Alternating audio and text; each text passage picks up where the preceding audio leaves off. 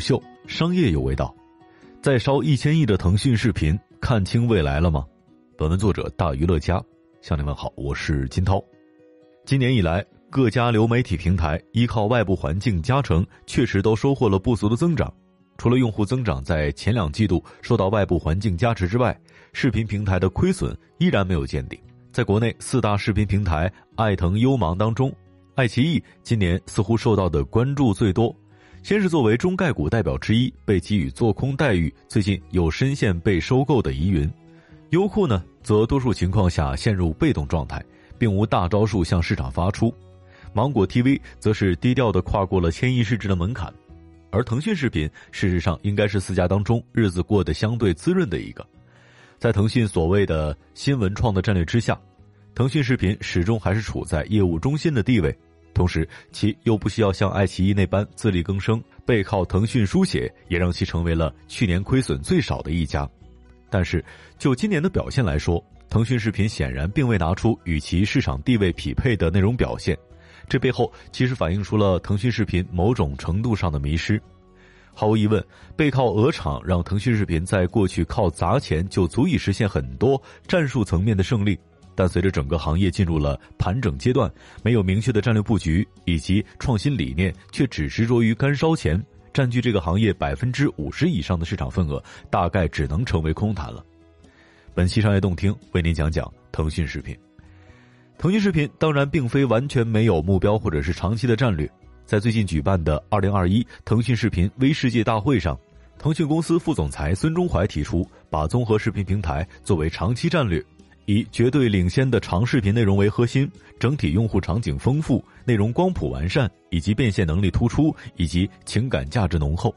他还提出一个极具野心却又相当天真的目标，有信心和决心做到长视频领域的绝对领先。希望能够和合作伙伴携手并进，并为用户和行业创造更多价值。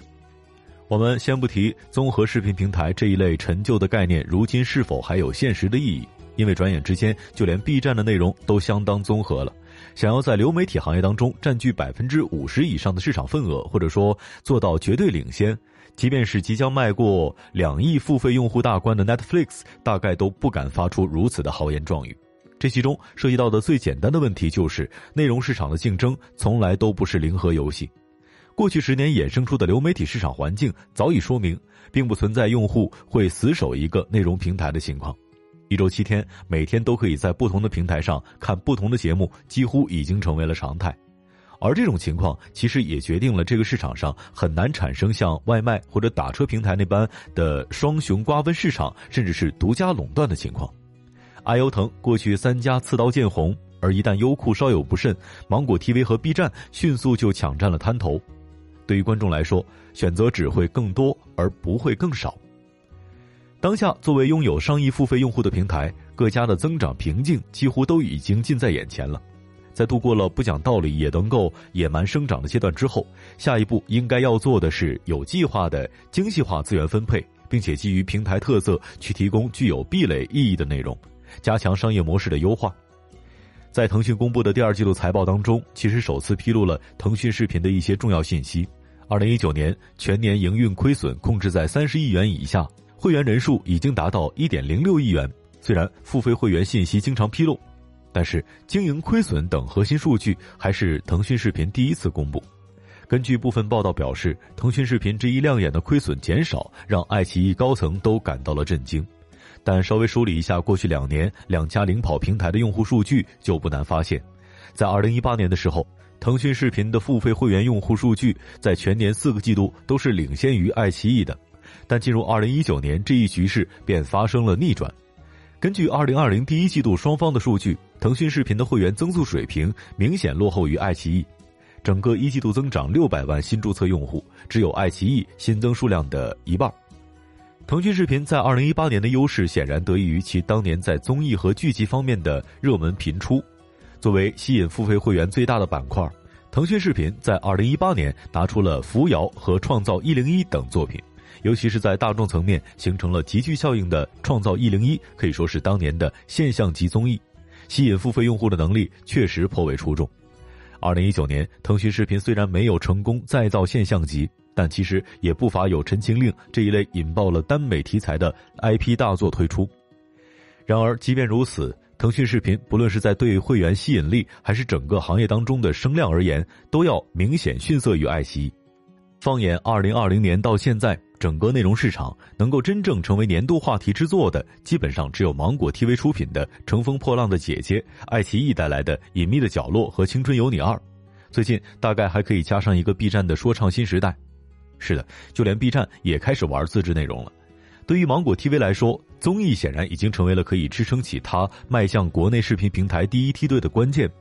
他们自然也意识到了自己独特的优势，并且准备乘着势头继续发力。芒果 TV 表示，二零二零年其自制比例会继续提高，而其中综艺节目的自制比例计划达到百分之九十以上。而在综艺之外，国内视频网站另一大吸引付费用户的板块则是剧集。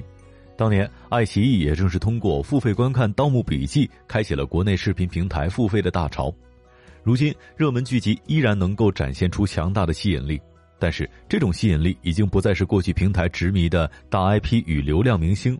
随着观看各种国际化高质量内容成长起来的一代，成为了如今视频平台付费用户当中的中坚力量之后，对于国产剧集品质的要求也是越来越高。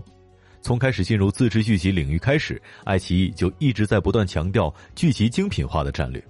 在很多场合，爱奇艺创始人 CEO 龚宇也谈到，对于对标美剧的超级网剧将成为未来的主流。基于季播加周播的播出形式，倡导缩短集数、增加单集时长，同时提高单集制作成本，用合适的演员让剧集回归好故事的本质。因此，迷你剧集是爱奇艺这一阶段剧集精品化的重要呈现方式。与此同时，爱奇艺在最近也在不同的场合反复提出新的商业模式，试图把国内流媒体平台的发展带入下一个阶段。从过去各条赛道高举高打，转向于专注细分领域进行精细化的运作，不再压注于那种全面覆盖的超级大作，而是重视分众需求，力求小而美。从爱奇艺最新的片单更加清晰划定的细分单元，也能够看出，这是基于明确战略转向的有备而来的。急于出圈的 B 站，如今也是重金投入在自制综艺和剧集上。其今年推出的《说唱新时代》，尽管并未形成传统意义上大众层面的热潮，但从调性上依然能够看到 B 站契合新时代用户所带来的独创性，并且在同类型节目的对比当中，口碑明显高出一筹。在这种情况下，国内流媒体平台的各条战线上都开始出现了新的变化，综艺和剧集也是腾讯视频一直以来从未放松的板块。但看看已经明显疲弱的创新系列综艺，以及过于依赖阅文提供的网文 IP 进行的剧集改编，完全没有在几年的剧集精品化大潮当中形成固有的方法论。放眼二零二一年的新片单，腾讯视频依然是沉迷在那些其实并不十分有名的 IP、古装偶像剧和贪多求全的时代剧上。同时，腾讯内部到底如何看待腾讯视频，也同样是一个谜。在腾讯影业吸纳阅文和新力继续主导新文创之后，腾讯视频处在一个不上不下的位置上，对外既没有成为所有独家内容的输出平台，对内又不得不依靠这三驾马车供给内容。回看不久前腾讯影业、新力传媒和阅文影视三驾马车的发布会，一人之下等出自腾讯动漫的头部动漫改编真人剧集项目，分别选择了与优酷和爱奇艺合作。试问，在坐拥一个如此庞大消费者平台的情况之下，拱手将独家内容提供给竞争对手，这恐怕远不是花钱就能够解决的内部组织结构问题。琳琅满目的项目都显示出腾讯视频确实能够依靠平台效应和雄厚资本，在每个细分领域与竞争对手形成相持。但随着整个视频平台行业面对短视频的冲击，以及进入调整深水区。一旦同样乐于烧钱的字节跳动涉足长视频的竞争，腾讯视频这一套只看眼前路、不顾后身的打法，最终只能走进死胡同。商业洞听是虎嗅推出的一档音频节目，精选虎嗅耐听的文章，分享有洞见的商业故事。我是金涛，下期见。虎嗅，商业有味道。有味道本节目由喜马拉雅、虎嗅网联合制作播出，欢迎下载虎嗅 APP，关注虎嗅公众号，查看音频文字版。